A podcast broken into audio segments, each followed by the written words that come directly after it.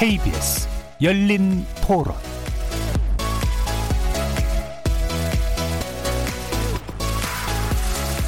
안녕하십니까. KBS 열린 토론 정준희입니다.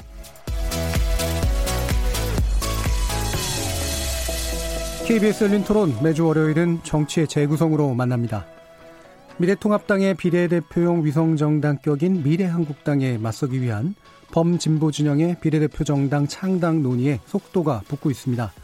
정봉주 전 의원과 손혜원 의원이 주도하는 열린민주당 창당했고요. 진보 인사 200여 명이 창당 발기인으로 참여한 정치개혁 연합이 공식 출범한 데 이어서 플랫폼 정당을 내건 시민을 위하여도 출범식을 마치고 여당의 참여를 요구하고 나섰습니다.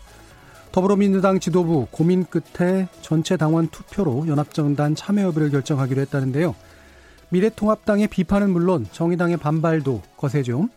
미래대표 선거를 위한 진보 진영의 빅텐트가 꾸려질 수 있을지 정치재 구성 논객들의 전망 들어보겠고요.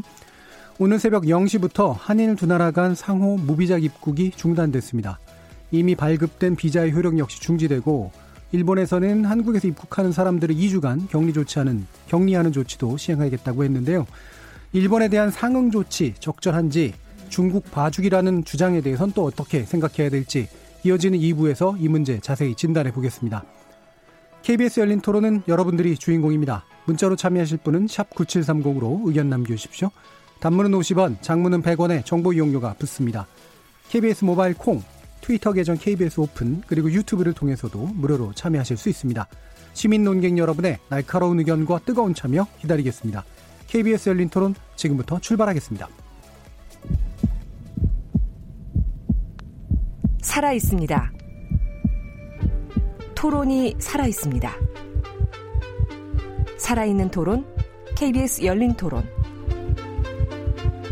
토론은 라디오가 진짜입니다. 진짜 토론, KBS 열린 토론.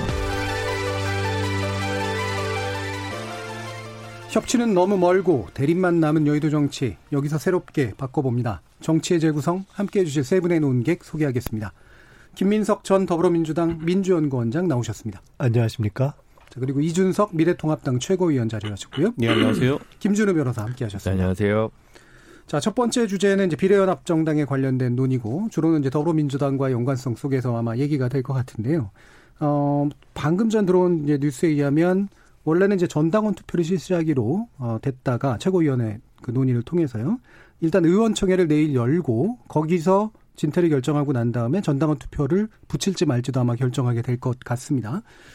어, 이에 대해서 어, 어떤 생각들을 갖추고 계신지 일단 전반적인 평가 들어볼 텐데요. 이준석 최고위원 말씀부터 들어보겠습니다. 네, 저는 뭐 예전부터 이 열린 토론에도 출연해가지고 저는 이런 어떤 선거법 개정이 가진 한계성이라든지 이렇게 초기에 부적응이 나올 것에 대비해 가지고 좀 더 심도 있게 논의를 하자. 그 당시 4 플러스 1이 결정된 다음에 수기의 과정이 상당히 부족했다라는 이야기를 제가 계속 네. 했었거든요. 그게 지금 나타나는 겁니다. 사실 이런 여러 가지 시나리오를 놓고 검토했었어야 되는 것이고 이게 게임 이론에 가까운 것이기 때문에 네. 남이 어떤 행동을 했을 때 이런 행동을 할 가능성이 있다 분석해야 되는 거거든요. 근데 민주당이 어쨌든 그 강행의 주체 중의 하나로서 이걸 예측 못했다면은 그 수기를 충분히 하지 않은 것이고요. 네.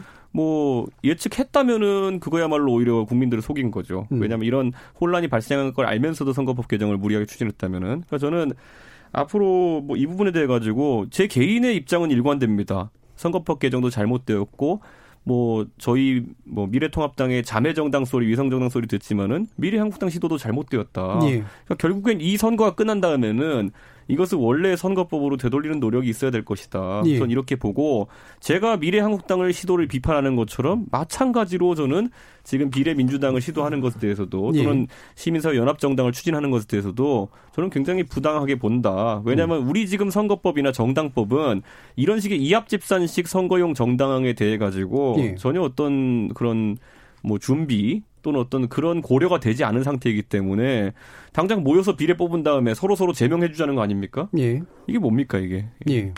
뭐 기본적으로 이준석 최고위원은 일관된 예. 태도를 보여 오신 거로 예. 저도 알고 있습니다. 여기에 대해서 이제 하나만 덧붙이면 예. 어, 지난번에도 이제 지난주에도 논의가 좀 있었기 때문에 어 더불어민주당 입장에서는 설마 미래통합당이 그럴 줄 몰랐다. 라고 하는 얘기를 하는 거에 대해서 어떻게 생각하세요? 저도 들어와 보니까 진짜 이렇게 할 줄 몰랐어요. 네. 알겠습니다. 네. 예, 김민석 우리 그 이준석 최고위원께서 민주당이 뭐 그것도 예측 못했냐. 어, 예측 못해서 죄송합니다. 근데 이제, 그, 우리 이채거님께서 네. 이번에 합류하신 네. 미래통합당에서 그렇게 할 걸 사실 뭐 대부분 예측 못했죠. 근데, 어, 그런, 뭐, 가령 꼼수라는 표현이 좀 듣기가 불편하면 절묘한 수라고 정도 해놓자고요. 그런, 네. 뭐, 하여간 이 찾아보기 힘든 수가 나온 것에 대해서 어떻게 할 거냐 하는 것은 저희들이 이제 현실 정치로서 판단을 해야 되지 않습니까? 예.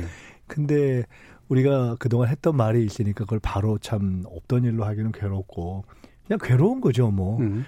그런 상황에서 시민사회에서 야, 이대로 둘 수는 없지 않느냐는 절박함 때문에 순수한 입장에서들 지금 당들이 나온 거 아니에요? 예. 비례연합 논의가. 근데 그분들이 순수한 거죠. 왜냐하면 자기들이 비례대표 하겠다는 건 아니니까. 예. 왜 절박하냐? 그거는 어, 뭐 민주당이 일당이 되냐, 정의당이 의석을 많이 갖냐 이게 이슈가 아니고 이대로 가면 여론조사에서는 지금 미래한국 미래통합당이 1등 나오는 경우는 없잖아요. 예. 보통 2등인데 이대로 가면 비례대표 1등 숫자만큼 가져간다고 대부분 보는 거 아닙니까? 예. 민의의 왜곡이죠. 그런데다가 일당이 되면 탄핵까지 하겠다는 이야기를 일부 하고 또 그렇게 될 걸로 보이는 측면이 있기 때문에 손 놓고 착한 좀 과하게 얘기하면 손 놓고 착한 바보가 될 건지 예. 아니면 여기에 뭐그 대처를 해야 되는지 하는 고민에 있는 것이고 그렇지만 쉬운 결정이 아니어서 예. 현재까지는 당 지도부에서 이제 전당원의 뜻을 묻자. 이거는 그야말로 시민과 당원의 뜻을 묻지 않고 선택하기가 어려운 정도의 사안이 되어 있는 것이고 그런 점에서 이제 저희 당이 갖는 곤혹스러움이 뭐 있는 그대로 있는 거죠. 예.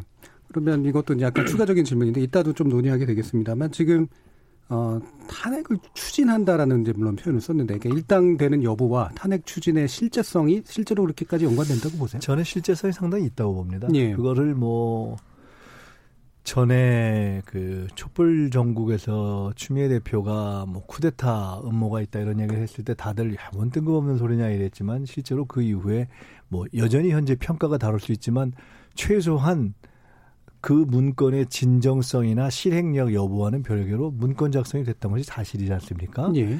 그리고 지금 야권의 유력한 정치인들 가운데 무슨 그분들의 정치적 비중과는 별개로 탄핵이라는 언급을 의지에 의해서건 아니면 예시라는 형식으로든 언급이 나오고 있는 것이 사실이고 예. 최근까지 보여왔던 야권의 태도를 보면 일당이 됐을 때 어, 무슨 국정협력이라는 차원에서 협력을 안 하는 것은 물론이고 어떤 빌미가 있으면 그걸 탄핵까지 밀어붙일 수 있을 거라고 예측 안 하는 것이 너무 순수한 것이다 이렇게 저는 생각하고요. 예. 순수하기보다 예측 안 하는 것이 너무 순진한 것이다 이렇게 보고 저는 굳이 어, 한번 돌을 던져보시오라고 한다면 미래 통합당이 일당이 되면 더는 시간 문제로 예. 보고 빌미를 축적해서 탄핵 추진을 하는 쪽으로 갈 가능성이 높다고 봅니다. 예, 이제는 예측을 많이 이제 하시기 시작을 한 것 같습니다. 예, 이 부분 뒤에서 좀 더 언급해 보고요. 김준우 변호사님. 선거연합당은 저는 원래 가능하다고 보는 입장인데 예. 현실의 연합당 선, 자체는 가능하다. 네, 예. 현실의 선거 연합당이 가능한지는 좀 별개의 문제인 예. 것 같아요. 이준석 최고께서는 수미 일관 하시다고 하셨는데 사실은 어 좀 아닌 것 같거든요. 왜냐하면 본인이 원래 주장하신 거는 자유한국당과 새보수당이 각자 비례는 공천 아니, 따로 하고 지역구를 하나의 당에서 하자는 제안도 음. 한번 하셨었잖아요. 예. 거꾸로거든요. 그러니까 그것도 일종의 선거 연합 정당을 하나 이제 염두에 둔 개념이었는데 물론 이제 조금 다릅니다만 그래서 저는 선거 연합 정당은 뭐 가치와 명분이 있으면 할 수 있다라고 생각을 하는 쪽입니다. 예. 현실의 선거법이 그걸 보장하고 있지 않기 때문에 다소 편법적인 우회로를 경유할 수밖에 없는 건 사실이죠. 그런데 어쨌든 약간 편법적이고 좀 이상하고 스텝이 꼬인 상황에서는 이 가치와 명분을 축적하기 위해 필요한 절대적인 시간이라는 게 있을 텐데 그 시간을 쌓기에는 너무 급박하지 않나. 즉 시간을 충분히 가지고 이야기를 할 하기에는 시간이 너무 모자라기 때문에 예. 결과적으로 예. 이것도 어, 민주당도 꼼수를 쓰는 거 아니냐라고 해석하실 시민들도 꽤 많을 거라고 보여지는 측면이 있어서 저는 기본적으로 약간 지금의 시도에서 그런 부분을 지적하고 싶고 근데 탄핵 얘기는 저는 그게 아마 심재철 원내대표님이 얘기하셨던 예. 그거 같은데 사실 탄핵 의결을 되려면 3분의 2가 넘어야 음. 되는데 그건 사실 현실적으로 모든 여론조사에 비추어 봤을 때 별로 이제 가능성 있는 뭐 의결까지 가능해 이 가능성이 있는 게 아니라고 저는 개인적으로 봐서 그냥 각각의 진영들이 이제 그 진영의 결집을 위해 심, 심재철 의원이 쓰시고 그걸 또 역으로 민주당에서도 네. 진영의 결집을 도모하기 위해서 그걸 좀 판을 키우는 그런 어 약간 다소 허구적인 핑퐁이 아닌가라는 생각을 좀 개인적으로 하고 있습니다. 예. 또 두 분또 탄핵 얘기를 하셨으니까 예, 이준석 최고요. 뭐 탄핵 얘기가 나올 때 저는 뭐 아니 선거에 이긴다고 탄핵하는 것이 아니다. 그리고 그렇죠. 대통령의 범법행위나 아니면 반헌법행위가 있어야지만 탄핵이 예. 성립하는 것이기 때문에 그게 뭐 저는 심각하게 받아들이는 것 자체가 음. 진짜 죽자고 달려드는 것이다. 저는 이런 생각을 해서 그런 어떤 탄핵이란 굉장히 엄중한 단어가 이렇게 선거에서 어떤 희화화되는 것 자체가 좀 다소 좀 불만입니다. 예. 뭐 저희 당의 심재철 원내대표도 그런 의미로 사용하지 않았을 것이라 믿고 앞으로 그런 말이 안 나오도록 해야 된다 봅니다. 예. 근데 저는 지금 시점에서 아까 김준우 변호사 언급하셨던 것처럼 3분의 2 이상의 의석을 미래통합당이 획득할 것을 걱정하기 때문에 우리가 비례민주당 또는 연합정당을 네. 해야 된다는 주장은 굉장히 그거는 어, 말이 안 되는 이야기고요. 제가 정당에 있어가지고 우리나라 정당 정치의 근간이라고 하는 것은 정당은 정치적인 어떤 동질성을 어느 정도 필요로 하거든요. 근데 비례연합정당이라고 해서 그들이 다소 이제 범여권 진영에 속한 분들이라 할지라도 정책에 대해서는 굉장한 이견들이 존재합니다. 예. 예를 들어 정의당 같은 경우에는 1호 공약이 뭐 3천만 원씩 뭐 청년에게 준다 뭐 이런 것들도 음. 있었고요. 민주당 같은 것은 그런 거에 동의하지 않죠. 예. 그리고 예를 들어 어떤 노동당이나 이런 진보계열 정당에서는 더 강한 복지 공약을 냈을 수도 예. 있고요. 녹색당은 뭐 페미니스트 색채가 강한 정당이고 뭐 그렇다면은 유권자가 어떤 보진의 표를 던질 때 어떤 그 모인 사람들 어떤 이념적 지향성을 보고 표를 네. 던져야 되느냐를 굉장히 혼동을 줄 수가 있습니다. 음. 그렇기 때문에 저는 그런 것들이 과연 정당 정치의 뭐 어쨌든 요구 사항에 맞느냐 오히려 저는 그 시도 자체는 굉장히 부정적으로 보지만은 미래한국당은 그냥 멀티예요. 예. 예, 그냥 미래통합당이랑 이념적으로나 아니면 그런 부분이 상당히 일치도가 높기 때문에 그런 운동은 없어요. 예. 그러니까 우리가 불리하니까 뽑아주세요라는 사회 솔직한 얘기죠. 예. 그런데 아까 말했던 그 연합정당이라는 것은 정체성에 있어가지고 굉장히 유권자에게 판단의 기준 자체가 없다. 예. 그런 상황이라 보고 저는 이 사안에 대해서는 그래서 정의당이 그래도 이번에 어제 전국위원회 결의로 뭐 참여가 없다고 한 것에 대해 가지고 제가 굉장히 뭐 높은 어떤 수준의 정치다라고 평가하고 싶습니다. 그건. 예. 지금 이제 어, 선거연합이라고 하는 것이 가지는 이념적 일치성 내지 정책적 일치성의 문제는 뭐 김준우 변호사님 말씀하시는 거 유사한 전, 측면은 있는데 저는 좀 예. 다 른데 그러니까 말씀하신 대로 이제 미래한국당이랑 미래통합당은 아무 차이가 없죠. 근데 예.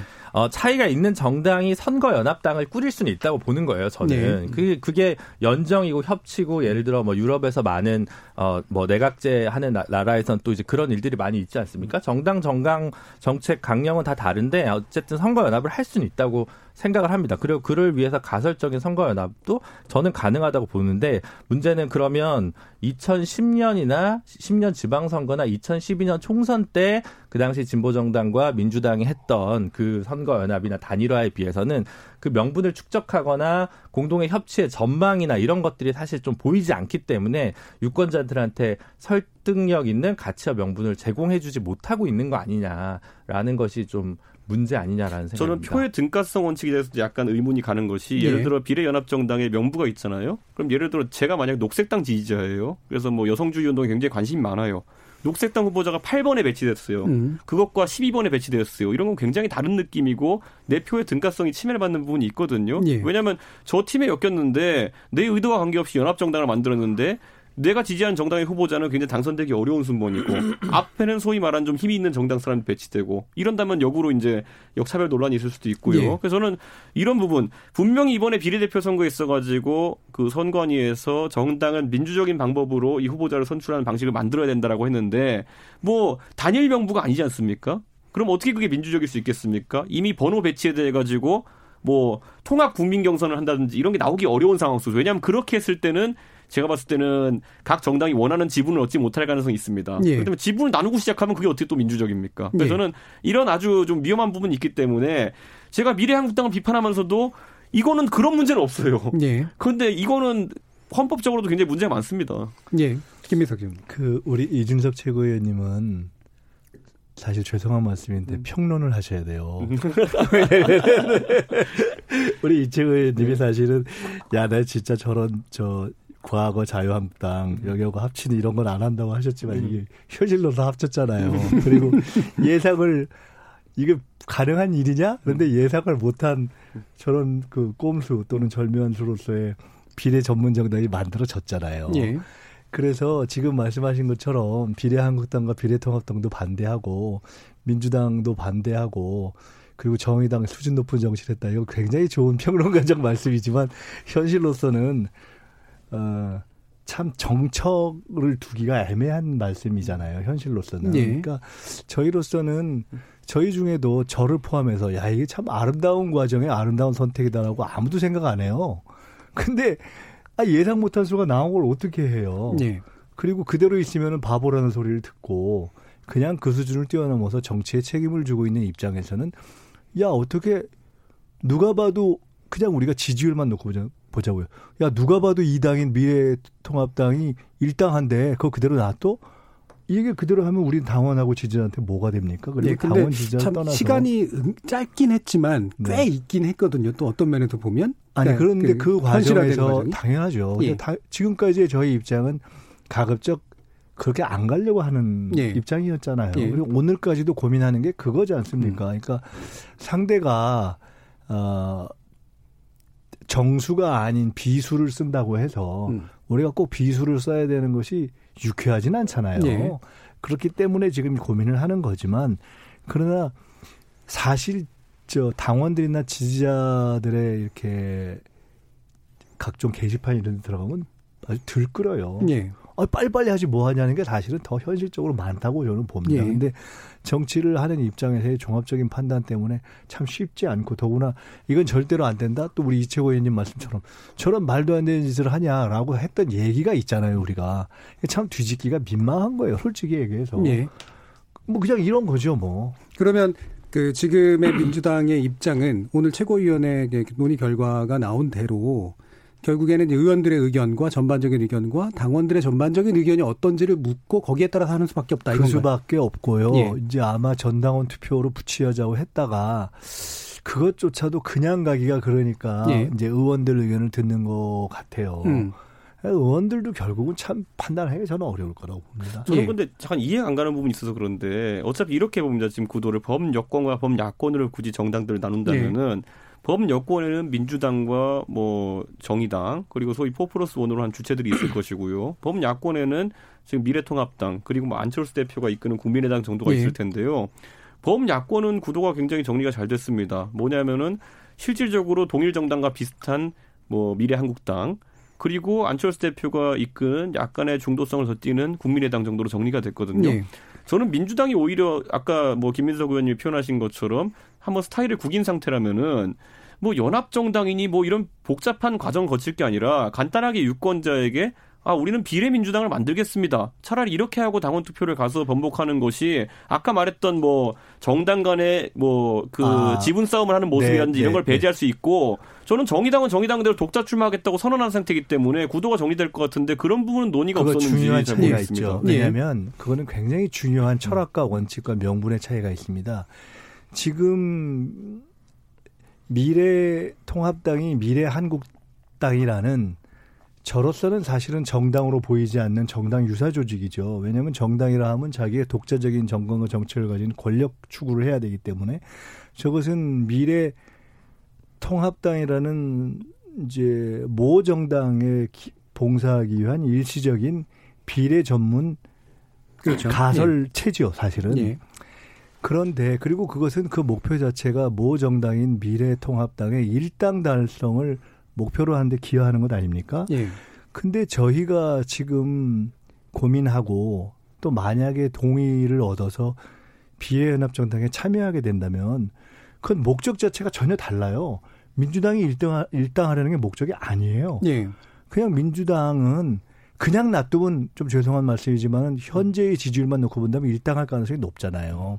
근데 그게 아니라 비례를 민주당이 많이 먹겠다. 이게 아니에요. 그 식욕 때문이 아니라, 예. 어, 이게 어떻게 실체와 달리 민, 미래통합당이 일당을 하지?를 막고 또 한편으로는 원래 취지인 민의의 반영 플러스 소수 정당의 진출을 어, 견인하고 싶은 거예요. 예. 그렇기 때문에 저희는 만약에 동의가 얻어도 된다면 그래서 예를 들어 최재성 의원의 얘기 뭐 비례를 내지 말 등등도 예, 그런 그래서 옵션이 좀 필요하잖아요. 어떤 선택을 해야 되는? 저는 현실적으로는 민주당이 민주당의 비례 의석을 높이기 위한 방도로서 추구되지 않을 거라고 봅니다. 예. 그럴 필요도 없고. 예. 그렇기 때문에 얘기 나오는 게 만약에 비례연합정당에 참여한다면 차라리 뒷순번으로 가자. 음. 마치 과거에 김대중 대통령이 내가 뒤에 설게 지지해 주십시오라고 했던 것처럼 그건 될 수도 있고 떨어질 수도 있잖아요. 예. 그렇게 해서 지금 우리 이채고 의원님이 지적해 주신 문제가 접근법 자체가 다르다. 우리는 이걸로 최대한 많이 먹으려고 하는 게 아니라 예. 남이 과하게 과식하는 거를 막고 그리고 우리는 지금 소수파들이 먹을 만큼 먹어라.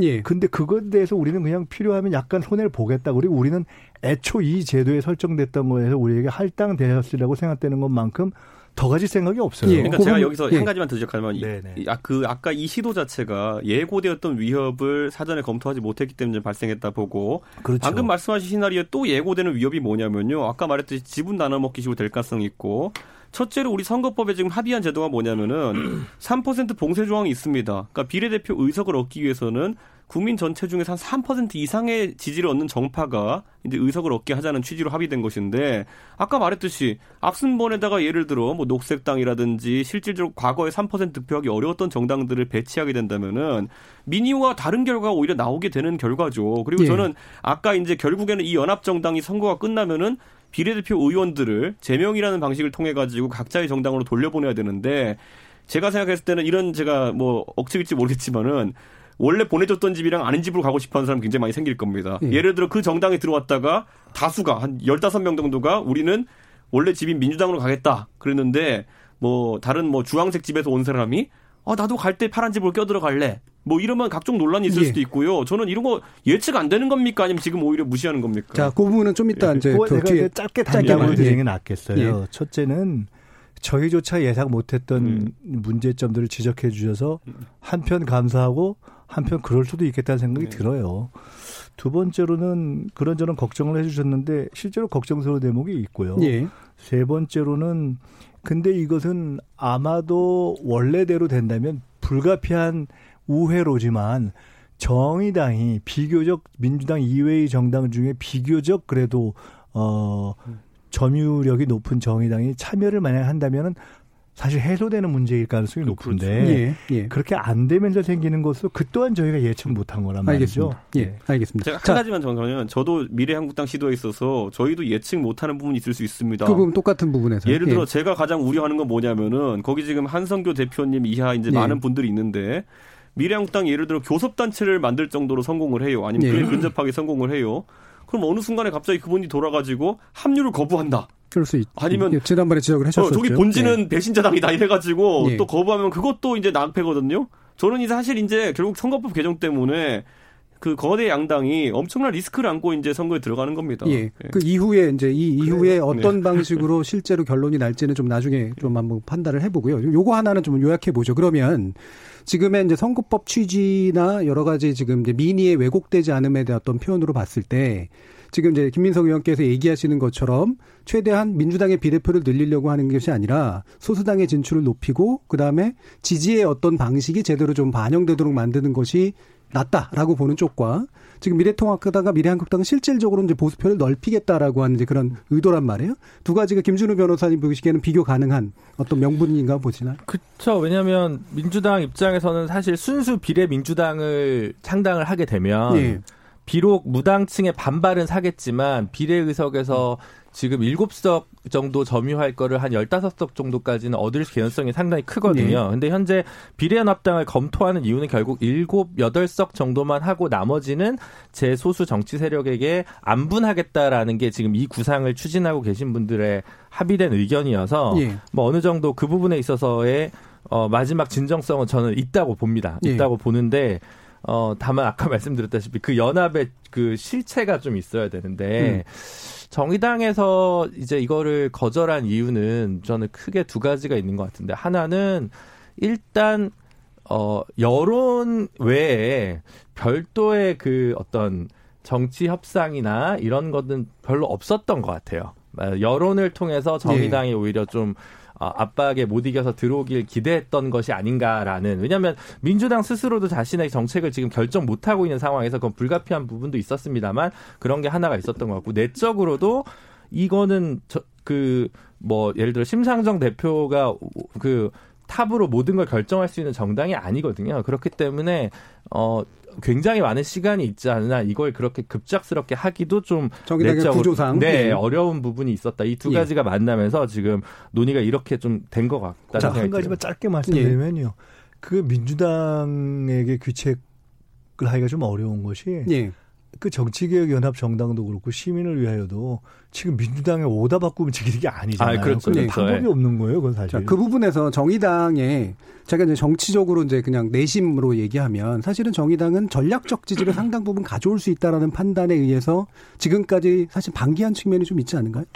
근데 이제 방법이 없는 거죠. 예. 본인 정당 내적으로 보면 적극적으로 그러면 연합 정당을 만들자고 민주당에 제안할 수 있는 당 구조는 아닌 음. 정당인 건 또 마찬가지여서 예. 그 부분은 이제 어떻게 정의당으로서도 혹은 당 지도부로서도 별로 재량의 폭이 넓지 않았을 거라고 좀 판단이 되고요. 음. 민주당은 아까 김민석 원장님 말씀하신 대로 역시 지금 사실은 별다른 의사결정을 못하는 상, 상황에서 외곽에서 이렇게 돌면서 이제 검토하게 된 형국이라 양쪽 모두 이제 지지부진한 상태에서 이 논의가 생각보다 좀 더 길어지고 있는 형국인 거죠. 오히려 그래서 민주당의 열성 지지층에서는 굉장히 그 들끓고 있다는 김민석 원장님 말씀이 맞는 것 같은데 그 열성 지지층만 바라보고 총선에서의 전략과 전술을 결정하기도 좀 쉽지 않아 보입니다. 그래서도 안 될 것 같고요. 저는 정의당에 뭐 친한 분들이 있어서 그런지 모르겠는데 그냥 사적인 대화를 하면서 아니 4 플러스 1 진행된 이후에 뭐 석패율제 철회라든지 예. 여러 국면에서 결국에는 정의당이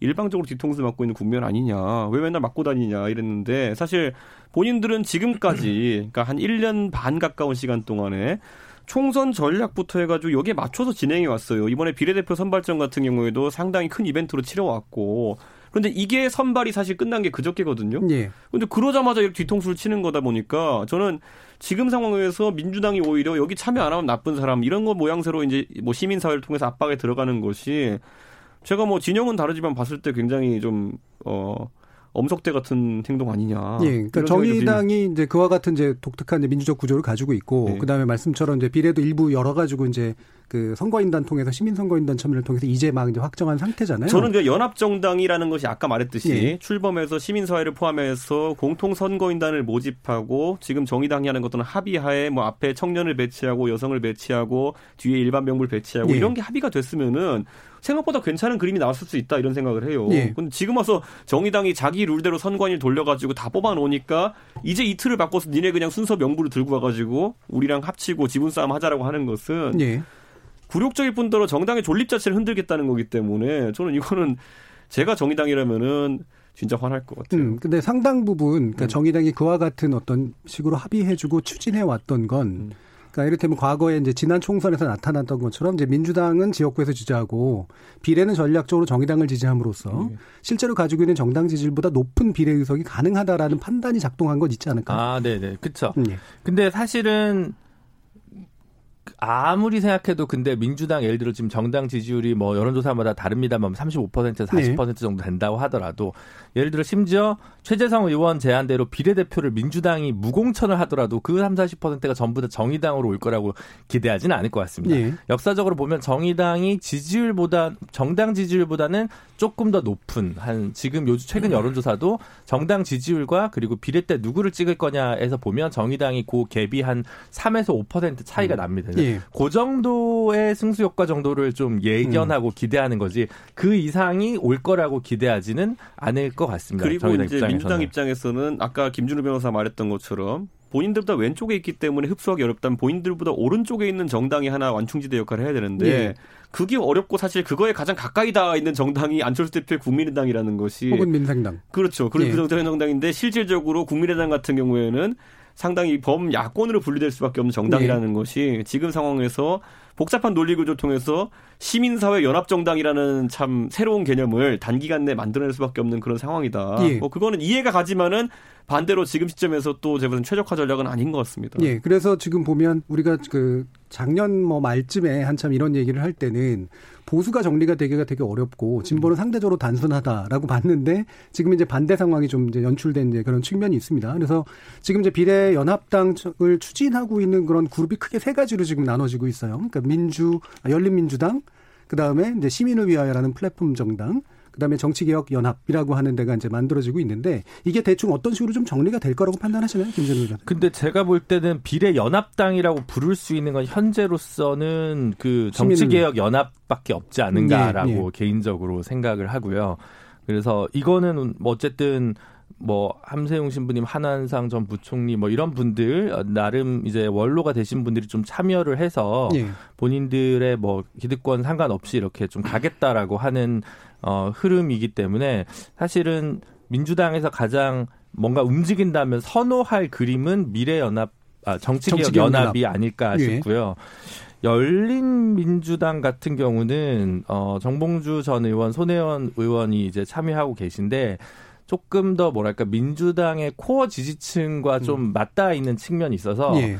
이 선택이 사실은 세 가지 선택항 중에 제일 좀 안 좋은 음. 그림이거나 피하고 싶은 그림이 아닐까 제가 민주당 민주당 입장이라고 예. 한다면 예. 그런 생각이 좀 듭니다. 김준일 그 당원 당규 제출 시한이 언제죠? 그게 선관위? 비례대표 선출을 위한 10일 전 등록 10일 전이니까 그러니까 한 15일이쯤 된 거 아닙니까? 네. 그런데 지금 현실적으로 제가 봤을 때는 네. 이 연합 정당을 만들어 가지고 그런 합의를 이루는 아까 제가 지분 싸움이라 표현했지만 어쨌든 그런 구분 구조를 만드는 데는 촉박합니다. 예. 새로운 보수당과 미래통합당이 결성되는 과정에서도 그게 시간이 부족하다는 얘기를 했었는데 예. 지금 더 부족하기 때문에 결국은 한쪽이 아까 말했듯이 뭐 공인을 받고 여기가 예. 우리 비례정당의 공인을 받고 나머지에게는 그 드롭 그러니까 그냥 알아서들 후보를 내지 말든지 예.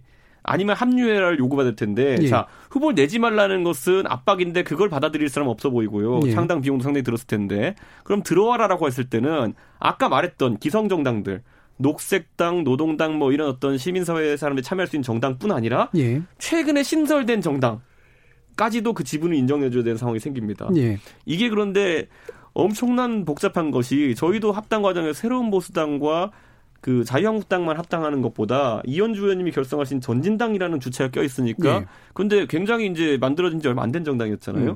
그거 자체가 굉장히 혼란을 겪게 했거든요. 그러니까 저는 이번에도 아마 그 비례당 만들 때도 똑같은 혼란이 있을 거다. 주체가 예. 한 일곱 개 돼요. 지금 챙겨줘야 되는 주체가. 예. 근데 지금 이제 정치개혁 연합 같은 경우 제가 보기에는 녹색당이나 정의당은 현재 시점에서는 참여하지 않을 것 같고요. 음. 뭐 노동당은 더더욱 참여를 안 할 것이고요. 원래 미래당이라는 정당 정도가 이제 긍정적으로 검토하고 있는 그림이죠. 현재 상황에서. 그리고 어 시민을 위하여랑 그리고 정치개혁연합은 제가 볼 때는 큰 틀에서 그 선출 방식에 있어서 뭐 크게 뭐, 어, 다툼이 있거나 뭐 이게 다른 게 있을 것 같지는 않아서 결국 이 선택에서는 민주당 지도부에서 실질적인 어떤 선택이나 시그널이 오면 이건 뭐 대충 정리가 될 것이라고 보입니다. 근데 예. 정리가 안 되는 건뭐 홍문종 의원이 다른 정당을 하나 차리신 거랑 조원진, 김문수 전 의원이 이제 따로 차린 이런 것들이 이제 교통정리가 안 되는 거고 이쪽은 전반적으로 뭐 교통정리가 안 되는 문제는 아닐 것 같고요. 민주당이 어떤 선택을 할 건가라는 문제가 남아 있는 게 아닐까 싶습니다. 민주당 예. 입장에서는 녹색당, 정의당이 만약에 긍정적인 어, 그 메시지를 보냈으면 바로 갔을 텐데 현재 그렇지 않은 상황이다 보니까 좀 스텝이 꼬여 있는 게 현실 아닌가 예. 싶습니다. 그래서 굉장히 고낙스러운 입장이시긴 한데 더불어민주당의 뭐 예상하기는 좀 어려우시겠습니다만 대충 당내 분위기는 어떻게 흘러갈 것 같다라는 뭐 짐작이 가능하신가요, 김민석 의원님? 이제 아까도 말씀드렸듯이 예. 어, 이대로 그냥 손 놓고 있기는 어렵다. 어, 현실의 결과도 감내하기가 어렵고 지지층의 압박도 예, 이미 수준을 넘었다 이렇게 보는 것에 공감대가 있고요. 예. 그렇기 때문에 어떻게 할 거냐만 남았던 건데 이제 정의당의 태도 문제도 있고 또 그러면 실제로 만약에 연합을 할 때 들어오는 데가 어디냐 이것도 봐야 되는 거고 뭐 이런 등등이 있고 예. 또 정봉주 손혜원 뭐 이렇게 열린 민주당 만들어지고 이런 것도 다 예상 못한 일을 하다 보면 이제 이런 상황이 생기잖아요. 예. 근데 그런 걸 놓고 최종 판단을 하게 되겠죠. 이제 그래서 전반적인 상황에 대한 공감대야 뭐 누가 봐도 명예가 관화한 것이니까 그렇고요. 예. 다만 아까 이제 현재로서의 어, 그래도 언론에 좀 이름이 오르내린 세 개의 어, 비례 관련 주체를 놓고 봤을 때 정치개혁연합 즉 구 과거의 제야 상층부 인사들의 결합체와 예. 시민을 위하여라는 주로 촛불 과정을 거치면서 상당히 형성된 그런 플랫폼 이 두 부분은 비교적 어, 상호 조율 내지는 이렇게 결합 가능성이 있는 걸로 보여요. 예. 실제 당사자들의 논의도 그렇고 약간의 걸림돌이 한두 개 있습니다만은 음, 그래서 그것은 큰 문제가 아닐 것 같고 남는다면 어, 정봉주 손혜원 의원의 열린민주당인데 그 또한 현재로서 주장하는 바로서는 어떤 누구의 주도에 의해서 비례대표를 이러이러한 사람들을 만들겠다는 측면이 아니라 그냥 선출 과정 플랫폼으로서 기능하겠다고 하고 있기 때문에 네. 조금 더 지켜봐야 될 측면이 있어서 네. 어 그렇고 가장 궁극적으로는 이게 모두가 어 시민사회의 압박 그러니까 민주당이나 또는 어 뭐 정의당 등등을 포함한 비교적 진보 진영에 대한 어떤 기대를 하고 있는 시민사회 압박을 벗어날 수가 없기 때문에 네. 저는 거기서 과하게 그러니까 욕심으로 비치는 무리수를 쓰는 정치 집단은 어, 별로 지지를 못 얻고 예. 중간에 좌초할 가능성이 많다고 보고 있습니다. 예, 알겠습니다. 이게 뭐 더불어서 하나만 여쭤볼게요. 그또 이준석 최고위원께 여쭤볼 예. 텐데 이게 뭐 지금 같이 논의할 문제는 아니었습니다만 네. 지금 이제 미래통합당 같은 경우에 무소속이 좀 음. 이제 출마 가능성이 늘고 있잖아요. 실질적으로 예, 예. 중진을 중심으로. 예. 심지어는 무소속 연합까지도 얘기되고 있다는데 TK 중심으로 어느 정도까지 보세요? 저는 이번에 뭐 무소속으로 당연히 공천이라고 함은 음. 뭐 여러 좋은 분들이 경쟁해가지고 그 중에 제일 낫다고 생각되는 분이 공천 받는 것이기 때문에 네. 뭐 낙천이라는 것이 그분이 잘못되었다 이렇게 얘기하기보다는 그냥 하나의 선택입니다. 그냥 어떤 기준에 따른. 근데 음. 이번엔 물갈이론이라는 것이 상당히 득세를 했던 것이고 네. 그분들이 뭐 주민들의 판단을 받아서 돌아오겠다라고 하면 할 수 있는 선택이나 저는 각 주자들 이제 보통 컷오프 되신 분들 중진들이 많거든요. 예. 아니면 홍준표 대표 같이 뭐 대선 주자급인 분도 있고요. 본인이 판단하는 데 있어 가지고 이번에 나갈 때는 마음대로지만은 들어올 때 어려울 수 있다라는 것이 예. 하나의 장애물로 동작할 것이다. 음. 왜냐하면 대선을 앞두고 그분이 뭐 무소속으로 당선되는지 여부와 관계없이 재입당 과정에서 문제가 생길 수 있거든요. 예. 왜냐하면 이미 대선 주자급이기 때문에 그분의 입당 허가 여부는 대선 주자 경쟁 판도에 영향을 미치기 때문에 그런 측면에서 상당히 좀 고민을 하실 거다. 음. 왜냐하면 지금 이 다른 대선 주자로 일컬어지는 유승민 의원 같은 경우에는 본인이 어쨌든 이런 탄핵 기강을 넘고 이런 어 통합의 정신을 위해서 예. 불출마를 예. 선언한 상태거든요. 그렇죠. 예. 그에 반해서 본인은 무조건 나오겠다. 고향 출마하겠다. 그다음에 양산 가겠다. 그다음에 이제 대구 나오겠다는 이런 얘기가 나오면서 의석에 집착하는 모양새를 비치는 것도 음. 저는 홍 대표가 뭐 선수가 부족한 것도 아니고 최근에 트렌드가 뭐 의원 선수가 높다고 대통령 되는 거 아니지 않습니까? 예. 그렇기 때문에 저는 그 무소속을 출마하고자 하는 분들의 개개인의 사정이 다 반영되어 가지고 뭐 함정 판단할 것이다 보고요. 음. 다만 이런 위기 상황 속에서 이제 보수 진영의 위기 상황 속에서 저도 사실 통합에 대해 불만이 많은 사람 아니었습니까? 네. 근데 여러 가지 불만을 잠재우고 이제 통합에 참여한 상황 속에서 개개인의 불만이 어쨌든 많은 어떤 보수 진영의 표심에 네. 아무리 억울한 부분이 있다 하더라도 어필하기는 어려울 겁니다. 음. 네. 그럼 김종인 전 위원장의 지금 들어오게 되잖아요. 네. 어느 정도 변수라고 보세요? 저는 뭐 김종인 장관님이랑 음. 일을 여러 번 해봤지만은 네. 이분은 들어올 때 요구 사항이 명확한 분입니다. 음. 그러니까 지금도 사실 김종인 장관을 선대위원장 영입하자는 주장은 안팎으로 많이 있는 것이고 뭐 반승낙 상태까지 간 거라고 제가 확인해 드릴 수 있습니다. 예. 근데 본인에게 주어진 역할의 범위가 어딨냐를 가지고 이제 사실 좀 고민하시는 것 같은데 공천이 거의 끝나가는 상황 속에서 공천에 대한 역할을 많이 좀 드리긴 어렵고 음. 그렇다면 결국에는 선거 지휘 측면에서 정책이나 이런 방향성인데 제가 항상 얘기했듯이 운동장에서 어디서 기준을 들고 정렬시키냐가 중요한데 음. 이분이라면은 지금 지형보다 상당히 왼쪽에 가서 기준을 외칠 수 있는 사람이다. 예. 그래서 그 부분에 대한 기대가 작용하지 않나 이런 음. 생각 좀 합니다. 알겠습니다. 그 저도 뭐 하나만 여쭤봐도 예, 예. 돼요? 예. 지금 이제 물갈이 예. 급 제가 사회자 모드로 죄송합니다. 예. 그 물갈이 얘기를 하니까 우리가 보통 정치권에서 보면 예. 그 개인이 조금 이렇게 아 이 사람은 좀 빠져줬으면 좋겠다 싶은데 그냥 나가라기 뭐하니까 험지에 가라 이렇게 하든가 중진 음. 아니면 지역이 너무 쉬운데 가령 강남 같은데 누가 해도 되는데 음. 사람 바꾸자 이렇게 되는 네. 경우인데 어, 지금 저는 지금 알았는데 보니까 정병국 이찬열 의원도 탈락이더라고요. 네. 근데 정병국 의원 같은 경우는 어떤 논리에 해당할까요? 저희가 정병국 의원이 아니면은 그렇게 만만한 데인가요? 거기가? 뭐 그 개인으로 봐도 이번에 저... 공천 받으신 분이 군수 출신이고 예. 또 지난 몇 번의 여론조사에 상당히 경쟁력이 있는 것으로 확인된 분이기 때문에 뭐 정병국 대표님도 그래가지고 이번에 뭐 낙천이라 표현해야 될까요? 그렇게 나온 다음에 불출마 백의종을 하겠다라는 선언을 하셨거든요. 예. 그렇기 때문에 저는 이런 부분이 앞으로 뭐 그러니까 이런 거죠. 방금 전에 정병국 대표님이 언급되었지만은 그분이 뭐 국회의원으로서의 자질이나 아니면 뭐 어떤 인격적으로 구설에 올 만한 일 한 적이 없음에도 불구하고 이렇게 물갈이를 했다는 것 자체가 예. 그리고 거기에 승복한다는 것 자체가 선거에 있어가지고 굉장히 국민들한테 아름답게 비춰지는 것인데 예.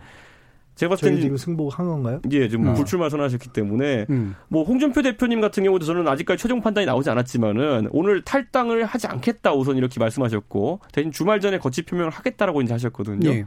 뭐 거기에 대해서 사람들의 기대치는 있을 겁니다. 아마. 음, 그러니까 예년 선거에 비해서 보면 김현호 공관위원장 체계가 상당 부분 장악력을 가지고 있는 건 비교섭해 보이긴 그렇죠. 하죠. 사실 저도 예. 김영호 위원장님 그 현역 물갈이 수준과 폭이 저희가 일반적으로 예상했던 것보다 훨씬 크고 음.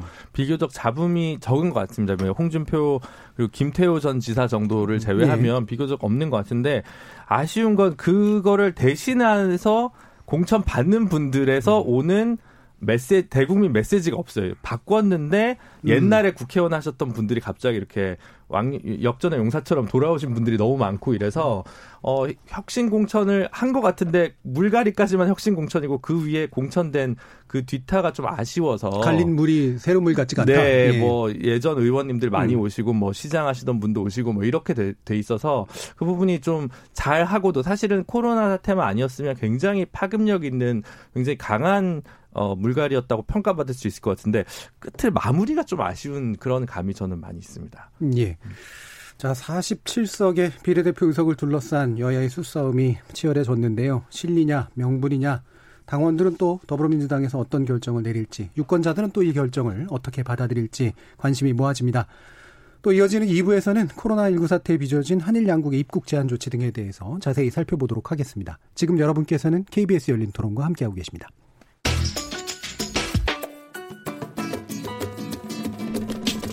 묻는다, 듣는다, 통한다. KBS 열린 토론. 듣고 계신 청취자 여러분, 감사드립니다. 들으면서 답답한 부분은 없으신가요? 궁금한 점은요? 그렇다면 함께 토론에 참여하시죠. 유료 문자 9730을 이용하시면 됩니다. 단문은 50원, 장문은 100원의 정보 이용료가 있습니다. 스마트폰 어플리케이션 KBS 모바일 콩을 통해서도 무료로 참여하실 수 있습니다. KBS 열린 토론은 언제나 열려 있습니다. 듣고 계신 KBS 열린 토론은 매일 밤 1시에 재방송됩니다. 자, 우리 토론 진행되는 동안 청취자들이 보내주신 의견 들어보고 가겠습니다. 정희진 문자 캐스터. 네, 지금까지 청취자 여러분이 보내주신 문자들 소개합니다. 먼저 콩 아이디 1141님. 법을 꼼꼼히 만들지 못했으니 민주당은 비례대표를 내지 말고 명분을 찾으면 어떨까요? 법 취지를 살리기 위해 입법으로 끝날 것이 아니라 계속 노력해야 합니다. 콩 아이디 6192님. 정치는 명분이 아니라 현실입니다. 만약에 명분을 내세워 비례 정당 설립이 부당하다고 맞대응하지 않는다면 민주당은 정치적 실리를 모두 다 잃게 됩니다. 유튜브 청취자 조진호님. 민주당이 선의로 개선한 선거법을 자유한국당은 악용했습니다. 여기에 맞서려는 선한 사람들을 비웃을 수는 없습니다. 정치를 하려면 이런 악의를 가진 사람을 징계하기 위해서 차악을 선택할 수도 있다고 봅니다. 차악을 선택하는 정치를 잘합시다. 콩아이디 6624님. 노무현 정신은 더러운 승리보다는 깨끗한 패배를 인정할 줄 아는 것입니다. 여당과 진보 진영은 노무현 정신을 잊어서는 안 됩니다. 콩 아이디 임종호님. 현실 정치에서는 선한 사마리아인은 없는 겁니다. 눈에는 눈, 이에는 이, 꼼수에는 꼼수로 맞서야 합니다. 콩 아이디 6372님. 제발 국민을 속이는 꼼수 전략 쓰지 맙시다. 상대방을 무시한 꼼수 선거법으로 국민을 속이고 또다시 꼼수 정당을 말한다는 것은 국민을 너무 무시하는 것입니다. 낯뜨거운 내로남불 정치하지 마십시오. 자신의 희망사항을 말하면서 국민을 팔지 맙시다. 콩 아이디 0678님. 위장정당으로 자유한국당이 제1당이 되면 국정 파탄 세력 면죄부를 주는 것입니다. 정의당도 연합정당에 합류해야 합니다. 라고 보내주셨네요. 네, KBS 열린 토론. 이 시간은 영상으로도 생중계하고 있습니다. 유튜브에 들어가셔서 KBS 일라디오 또는 KBS 열린 토론을 검색하시면 지금 바로 토론하는 모습 보실 수 있습니다. 방송을 듣고 계신 여러분이 시민 농객입니다. 계속해서 청취자 여러분들의 날카로운 시선과 의견 보내주세요. 지금까지 문자캐스터 정희진이었습니다.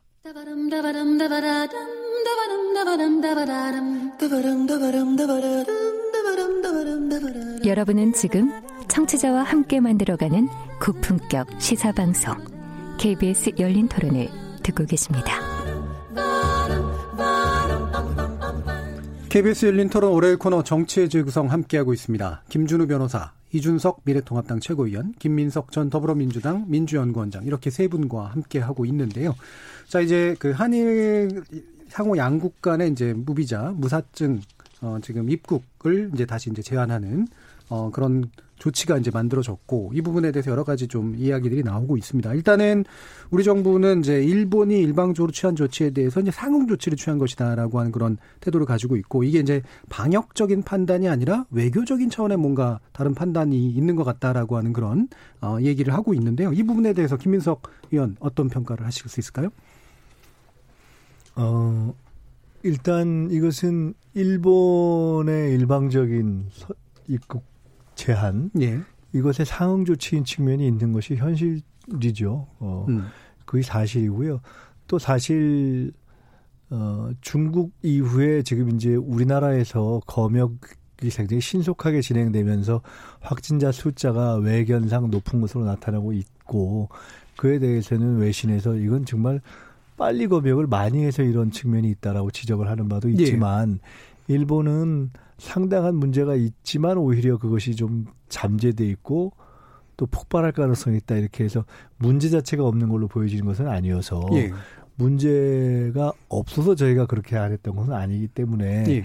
어, 그런 방역적 측면에서 봐도 충분히 그럴 소지는 있는 것이죠. 그러나 그 방아쇠를 당긴 것은 뭐 솔직히 또 현실적으로 얘기할 때 일본 측의 조치가 방아쇠를 당긴 것이 맞다. 음. 저는 이렇게 볼 수 있다고 봅니다. 그러니까 두 가지 측면이 다 있는 것 같은데 일단은 딴딴면 이야기인데 일본이라고 하는 그런 의문이 좀 일단 들고요. 일본 뭐, 스스로도 뭐 음, 사실 그렇게 네, 좋은 뭐 상황이 일본이 아닌데. 이제 예. 그럴 수 있는데요. 예.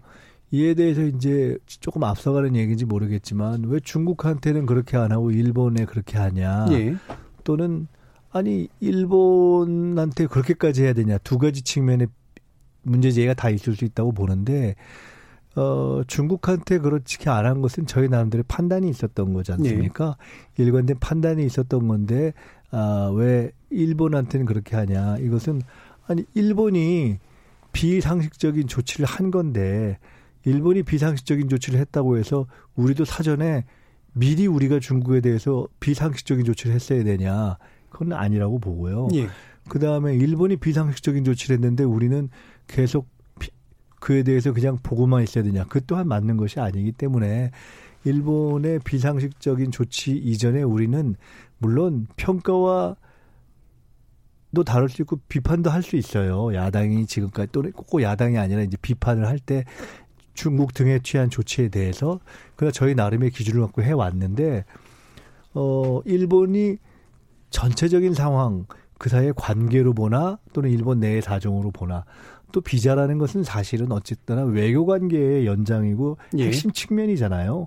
그럼 적어도 일본하고 우리가 우리 한국하고 저기 지금 뭐 아프리카나 아시아 멀리 있는 나라도 아니고 뻔히 주고받을 수 있는 사이에 이거 일방적으로 할 정도 처지는 아니죠. 예.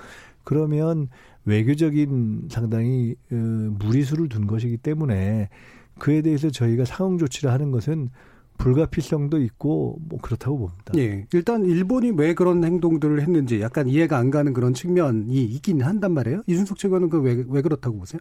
그럼 맞으, 맞으면 때려야 되는 건 맞고요. 예. 그러니까 뭐 원래 외교라는 게 상호주의 아니겠습니까? 그렇죠. 예. 사실 그러니까 상호주의라는 것을 원칙으로 삼은 것은 음. 저도 오히려 우리 정부가 긍정적인 어떤 선택을 했다 이런 판단을 하는데 예. 다만 상호주의가 이제 원칙이 되면은 아까도 언급되었지만은 다른 국가들에도 상호주의를 적용해야죠. 예. 우리나라 국민들을 입국 제한한 국가가 103개 국가였다가 한 군데 철회해서 102개 국가로 이제 됐다고 알고 있거든요.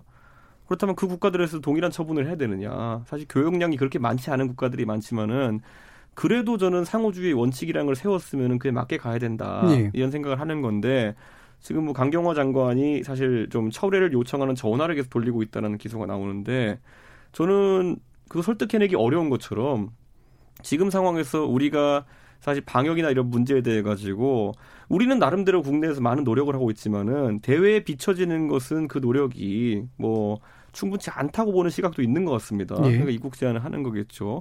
거기에 덧붙여서 일본 같은 경우에는 사실 작년에 있었던 어떤 통상 갈등이나 이런 것들에 대한 앙금이 남아있다고 보지 않을 수 없습니다. 예. 그렇기 때문에 저는 그런 부분에 대해서는 의원이 대처해야 되는 것이고 다만 이제 뭐 지소미아 문제라든지 이런 어떤 미뤄놨던 문제들 있지 않습니까? 예. 그거 재협상 아, 파기할 것인지 이제 작년 연말에 이제 또 결정해야 되는 시점이었는데 그거 지금 다 넘기고 있고 이런 것들이 앞으로 한일 간의 문제가 실타래가 풀리지 않은 상황에서 계속 꼬여가는 것에 대해서는 굉장히 우려를 할 수밖에 없는 상황입니다. 왜냐하면 지금 아까 한일 간의 어쨌든 항공교통이 이제 마비가 되어가고 있거든요.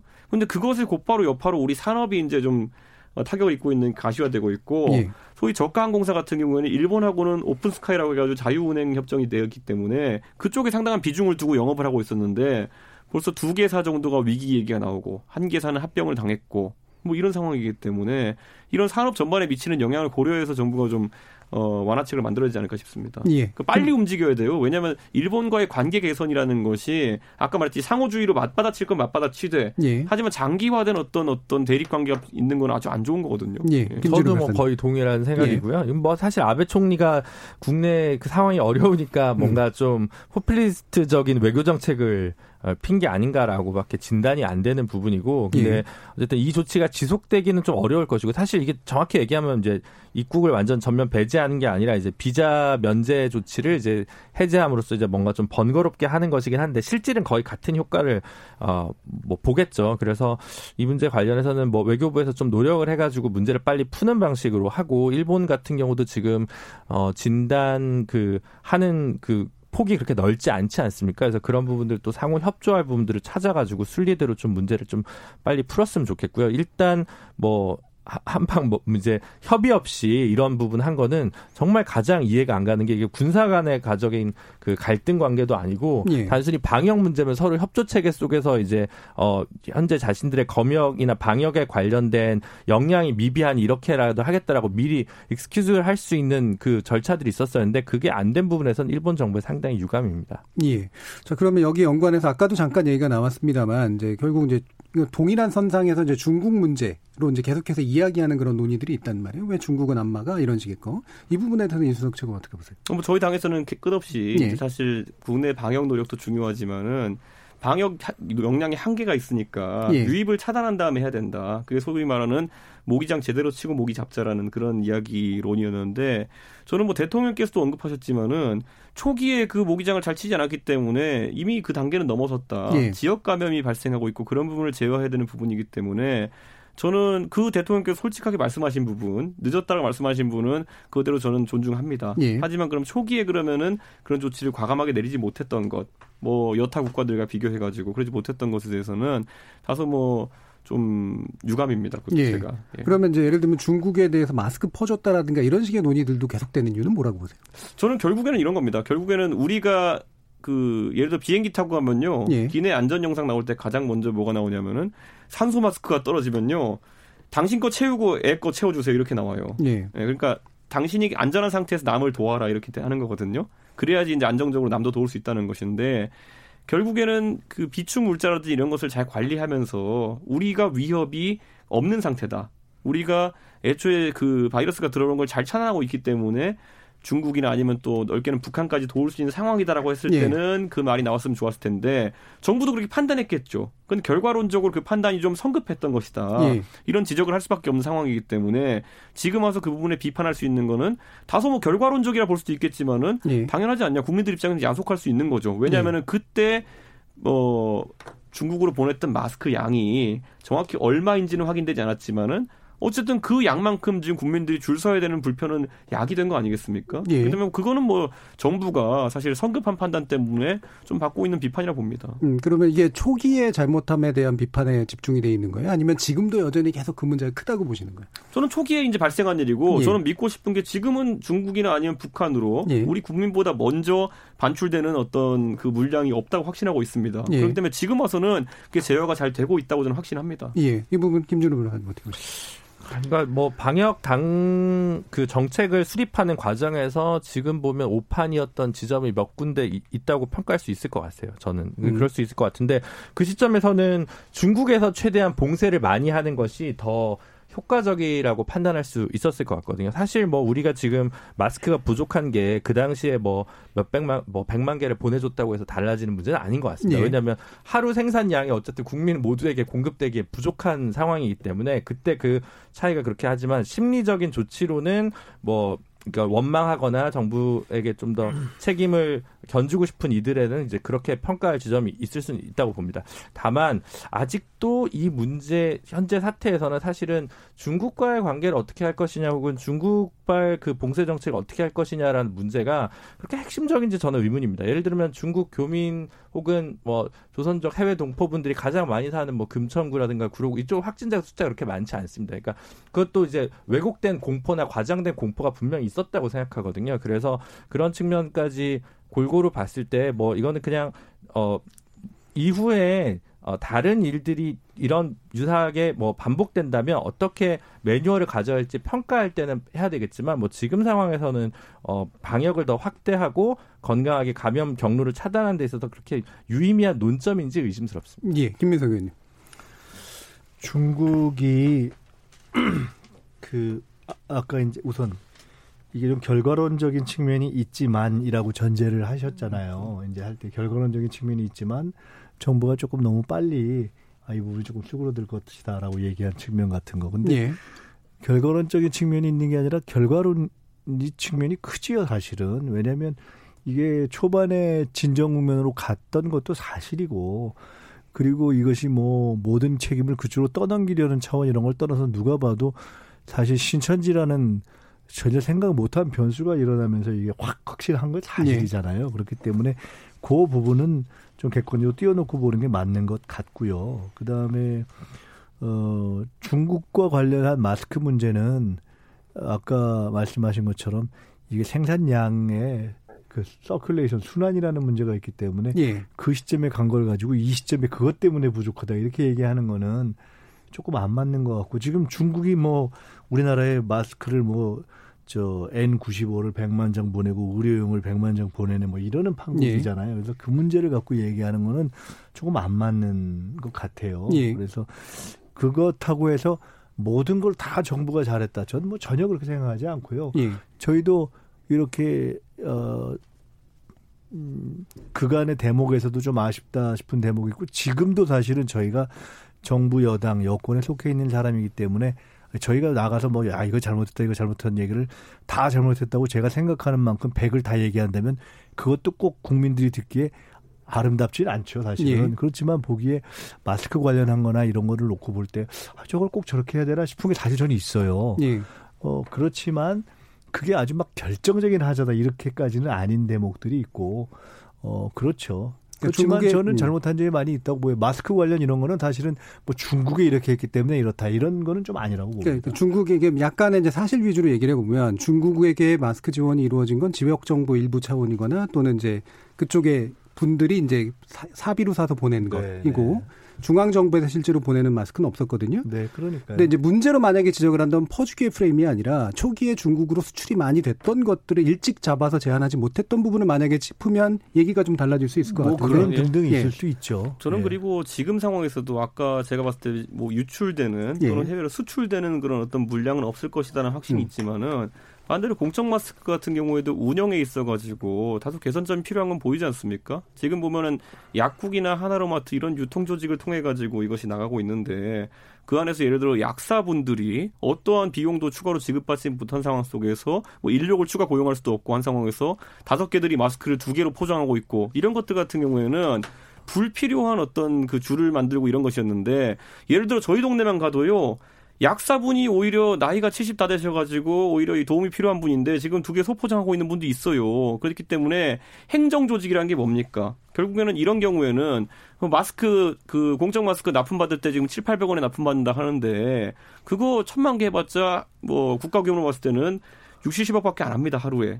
그렇다면 차라리 야당에 그런 예산이 있어가지고 전부 일괄 수매하고 배포하는 것은 지금 우리가 뭐 수단까지 주면서 관리하고 있는 통반전 조직 있지 않습니까? 예. 아예 그런 걸 통해서 행정기관이 배포하는 방식으로 가자. 국민들에게 물량을 배포하는 방식 가자. 이런 것들 같은 경우에는 야당도 통큰 합의를 할 수 있는 부분인데 지금 보면은 유통이라든지 아니면 뭐 오부제나 이런 것들 생각보다는 좀 불필요한 부분에서 국민들의 좀 그 불편을 야기하는 부분이 있어서 네. 야당은 그런 걸 만약 여당이 제안한다 그러면은 적극적으로 협조할 의사가 있습니다. 근데 그, 그 부분에서 이제 보수 언론이나 이런 데서 보면 네. 사회주의 정책을 쓴다고 비판하는 경우들도 있어요. 아니 근데 네. 아니죠. 전쟁 나면 우리 물자 배급합니다 국민들한테. 네. 지금은 준전지 상황이라 보고 아예 그런 식의 어쨌든 공적인 제어하는 것에 대해서 저희가 아무리 자유주의를 좋아하는 보수 정당이라 해도 저희 그거 시장에 맡기지 않습니다. 네. 당 입장에서는 그게 공식적으로 그렇지 않다는 거죠. 전쟁 나면 건빵 주세요. 저 아무 말도 안 해요 거기는. 최고에는 예. 가끔 사회주의 정책도 막 해요. 예. 그러니까 뭐 그렇고 예.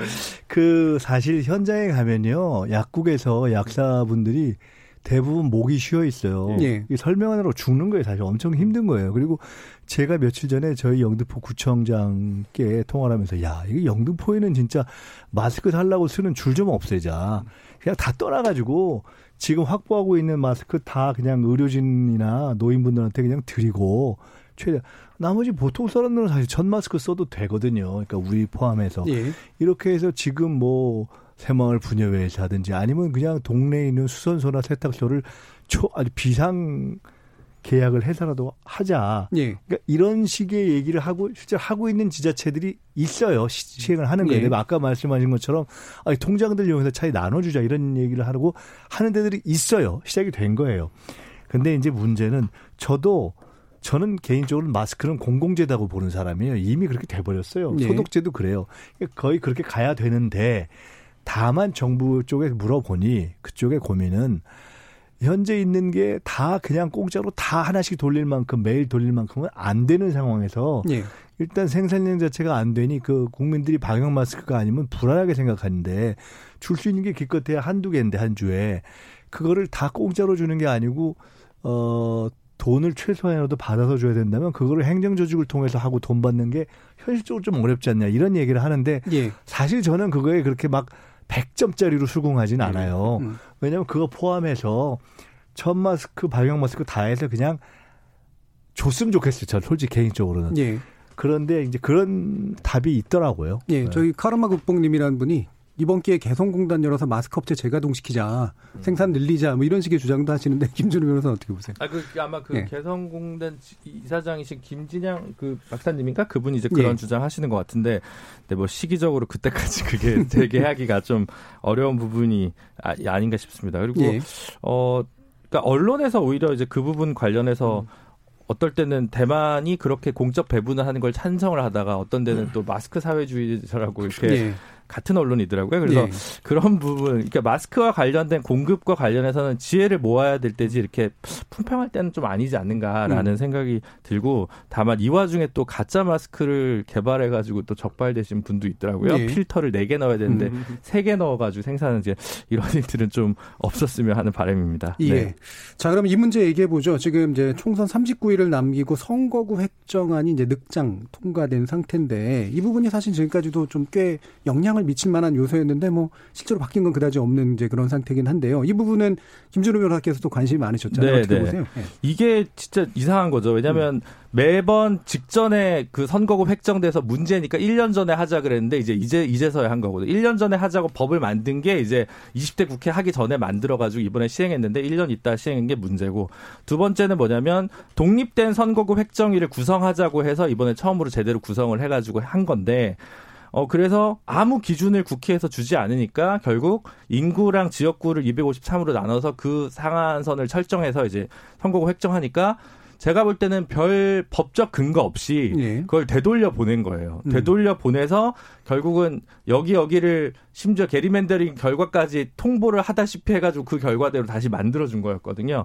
그래서 저는 이거는 두 거대 정당이 좀 비판받을 지점이 명확하다. 음. 국민 입장에서 보면 지난번 그 국회의원 선거 획정 기준이 2015년 10월입니다. 그리고 이번 건은 2019년 1월이에요. 두 개를 비교해 보면 인구가 제일 준 건 서울이에요. 예. 27만 7천 명이 줄었. 줄었고요. 제일 많이 는 건 비율적으로 10만 명 이상 늘고 50% 이상 인구가 든 어, 세종입니다. 세종이죠. 그러면 네. 한석 한석 바꿀 거면 사실은 세종 한석 줄이면 서울을 한석 줄여야 되는데 갑자기 막판에 서울 줄이는 걸 경기도 줄이는 걸로 바꿨어요. 네. 경기도는 50만 이상 인구가 는 가장 인구가 많이 는 지역입니다. 근데 여기를 오히려 줄인다? 이거는 사실은 여야의 막판 합의 그러니까 야합에 가까운 거고 그래서 이 10, 이그 2대1의 기준이 어떻게 할 것인가가 차라리 법제화가 되든가 이 부분을 양당이 못 구하게 하든가 이런 좀, 어, 개혁이 좀 공직선거법 규정이 좀 바뀔 부분이 있지 않을까 저는 그렇게 보고 있습니다. 예, 지금 군포가 합병되고 세종이 하나 네, 상태죠. 네. 예. 저는 결국 예전에 4 플러스 1이 결국 합의할 때도 이 선거구가 뭐 호남 선거구가 줄지 않는 방향으로 합의하기 위해 가지고 예. 밀실이 합의 있었던 것처럼 저는 결국에는 이게 국회법의 대부분 아니면은 이런 선거법의 대부분의 규정이라는 것이 강행 규정인 경우 거의 없습니다. 보면은 예를 들어 예산도 언제까지 합의해라 그러는데 네. 국회 선진화법 이전에는 그냥 뭐 이례, 의례적으로 한 달씩 늦춰지고 이랬던 것인데 어, 이 선거구 획정 같은 경우에는 지금 선거를 앞두고 신인들에 있어서 굉장히 불리한 환경을 제공합니다. 늦어지게 네. 되면은. 음. 그래서 이게 이제는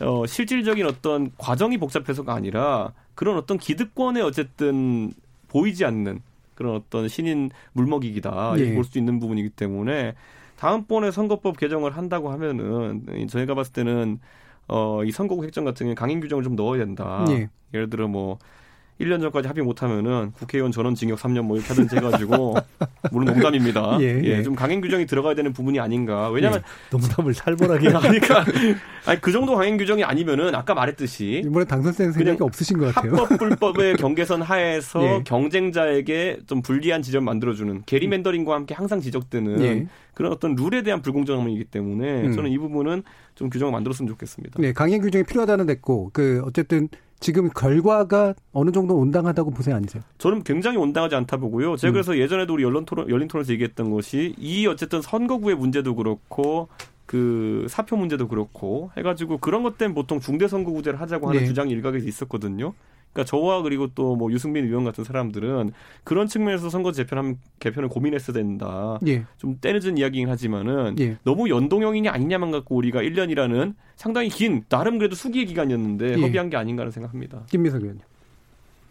그 솔직히 말씀드리면은 이제 선거 치르고 있는 입장이어서 이 선거구 획정 이 문제에 대해서 아주 세부적으로는 잘 이렇게 계속 네. 추적하거나 받지 못했어요. 그런데 관련돼 있는 분들, 그러니까 그 해당 지역에 있는 분들 얘기를 얼핏 들어보니까 최종 결과에 있어서는 조금 문제가 있다고 얘기 지적하는 경우가 많더라고요. 음. 그러니까 아마도 그게 뭐 자기에게 이해관계가 걸려 있어서 많은 꼭 아니라는 생각이 들더라고요. 제가 예. 얼핏 들어보니까. 그러니까 통상 이런 경우에 게리맨더링이라고 나중에 평가될 수 있는 대목들이 있죠. 그래서 아마 구체적으로는 아까 우리 김준희 변호사님이 워낙 그런 디테일에 이제 강하시기 네. 때문에 그 지적하신 것이 대부분 그 취지가 맞을 것이다. 저는 이렇게 보고 있고요. 그래서 사실 선거법도 그렇고 이런 선거구 획정은 더구나 어 일찍 일찍 비교적 공정하게 객관적으로 될 수 있는 장치를 만들어야죠. 예. 네. 역시 마찬가지 네. 이준석 최고위원 네, 네. 말씀처럼 다만 음. 이준석 최고위원처럼 다 감옥 보내야 된다. 뭐 이것까지 제가 꼭 동조하기는 어렵습니다. 아, 농담인데 뭐 동조하실 필요 없습니다. 예, 강행 규정이나 이런 것들을 해서 예. 반드시 구속력이 있는 어떤 것들이 예. 있지 않으면 개선될 수 없다라는 그런 판단을 공유해 주신 것 같습니다. KBS 열린 토론 월요일 코너 정치의 재구성 오늘은 이것으로 모두 마무리하겠습니다. 오늘 토론 함께해 주신 김민석 전 더불어민주당 민주연구원장 이준석 미래통합당 최고위원 그리고 김준우 변호사 모두 수고하셨습니다. 감사합니다. 감사합니다. 참여해주신 시민 논객 여러분께도 감사하다는 말씀 전합니다. 청취자들의 적극적인 참여로 만들어지는 KBS 열린 토론 생방송 놓치신 분들을 위해 나중에 팟캐스트 준비되어 있고요. 매일 새벽 1시에 재방송도 됩니다. 저는 내일 저녁 7시 20분에 다시 찾아뵙겠습니다. 지금까지 KBS 열린 토론 정준이었습니다.